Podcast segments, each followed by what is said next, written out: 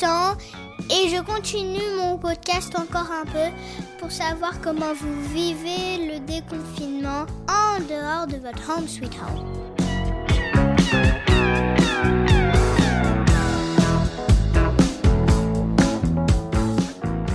C'est la dernière semaine de podcast. Je sais pas ce que je vais faire sans vous.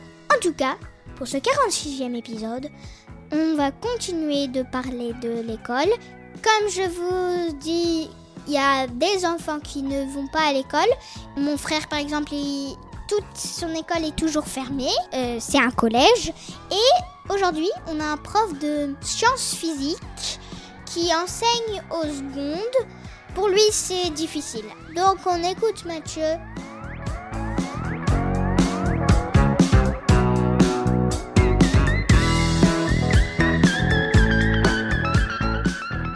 Bonjour Elisa, je m'appelle Mathieu, j'ai 45 ans et je suis enseignant au lycée depuis 20 ans.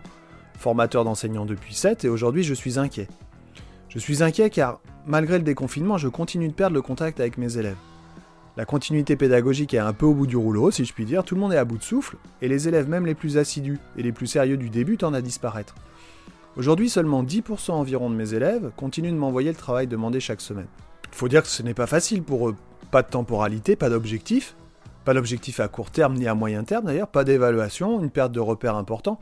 Je suis d'autant plus inquiet car aujourd'hui nous n'avons pour le lycée, et en l'occurrence pour mes classes de seconde, toujours pas de date de reprise, et il se peut que les élèves ne reprennent qu'en septembre. Cela veut dire que certains élèves seront restés plusieurs mois sans aller en classe. Parce que même avec toute la meilleure volonté du monde, l'enseignement à distance ne remplace pas la classe. Surtout pour nos élèves actuels.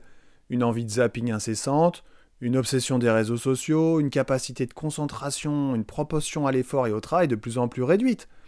Déjà qu'en classe, c'est pas simple, il faut toujours les surveiller, toujours les aider, toujours les accompagner. Alors à distance, c'est très très compliqué. J'en arrive donc à mon deuxième point d'inquiétude. L'évolution, la métamorphose, devrais-je dire, des élèves, des ados en général, et de leur attitude face au travail depuis quelques années. Souvent blasés, pas inquiet, avec beaucoup de droits et assez peu de devoirs, cette évolution franche, voire radicale, me fait réfléchir depuis trois ans et m'a fait prendre une grande décision l'hiver dernier. J'ai demandé et obtenu une mise en disponibilité l'année prochaine. Alors ça veut dire quoi? Ça veut dire que je serai plus en classe. Je ne toucherai plus de salaire, mais l'éducation nationale me conserve une place au cas où je souhaite revenir l'année d'après. Pourtant, j'aime passionnément mon métier. J'adore enseigner, j'adore le contact avec les jeunes. Je pense être à la fois rigoureux et bienveillant. Je me suis toujours investi intensément dans mon travail, toujours présent, toujours innovant, à me remettre en question sans cesse, à repartir de l'avant encore et encore pour chercher de meilleures solutions.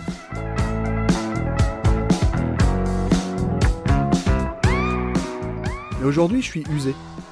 cette dernière année, c'est même effectué dans la souffrance. Alors j'en veux à personne en particulier, je n'ai pas d'aigreur, je suis juste usé et désabusé, et il vaut mieux que je prenne du recul avant de devenir un vieux compte prof, comme peuvent dire les jeunes.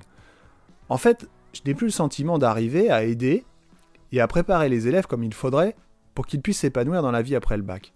L'évolution de l'attitude des jeunes face au travail, l'hétérogénéité incroyable des effectifs et l'impuissance face à cela m'ont fait prendre conscience que l'éducation nationale et l'institution au sens large du terme ne correspond plus à mes attentes et à ma vision des choses. Alors j'ai bien des explications à tous ces changements, mais je ne peux pas résumer ça en quelques minutes. Et c'est pour ça que j'ai créé, pendant la période de confinement, une émission de podcast qui s'appelle Carnet de liaison, et dans laquelle je raconte mon métier, son évolution et mon ressenti actuel. Alors j'entends déjà les commentaires. Encore un prof qui râle, comme d'habitude. Sauf que je n'ai jamais râlé. Je suis apolitique, pas syndiqué, jamais gréviste en 20 ans. J'ai toujours considéré, à tort ou à raison, qu'en tant que fonctionnaire, je devais fonctionner. Sauf qu'aujourd'hui, je fonctionne plus. La machine est cassée. Je ne me retrouve plus dans rien, donc j'arrête. Autour de moi, beaucoup de collègues me disent Même toi, tu en as marre. J'ai donc la faiblesse de croire que ma parole peut avoir un peu de poids, que ma décision et mon cheminement de pensée sont, similaires à bien des enseignants aujourd'hui. Le confinement aura donc été pour moi une période de reconstruction mentale. C'est étonnant, alors tout le monde était inquiet, moi j'ai retrouvé le sourire. Mais ça a été aussi une période de créativité. Une émission de podcast, donc, qui continue bien sûr avec le déconfinement, parce que j'ai plein de choses à dire, vous vous en doutez. C'est d'ailleurs une émission destinée aux parents et aux enseignants. Mais j'ai aussi créé une chaîne YouTube, plutôt destinée aux élèves du coup, dans laquelle j'apporte tous les jours des notions de sciences physiques, Voilà. Et puis aussi une petite collection de vidéos qui, elle, est destinée aux parents d'ados. Ça s'appelle Parole de Parof. Parents et prof, ça fait parof, hein, contracté.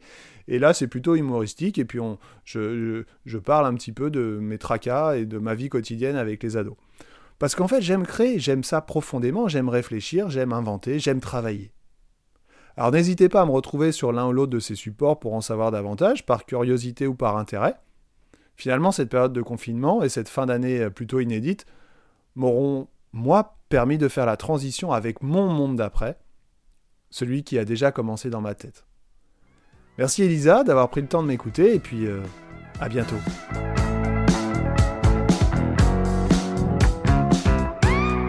Bonne chance dans ton podcast, Mathieu. J'espère que l'école sera mieux pour toi et pour tous les enfants qui ont du mal et pour tous les maîtres et les maîtresses et les professeurs de physique-chimie.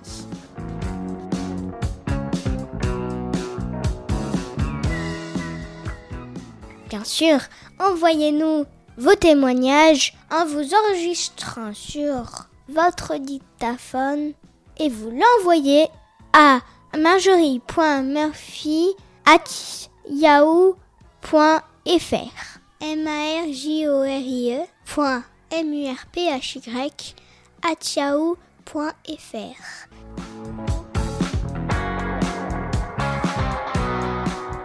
Et n'oubliez pas, mettez-nous des petites étoiles et des commentaires sur toutes les plateformes de podcast. Merci.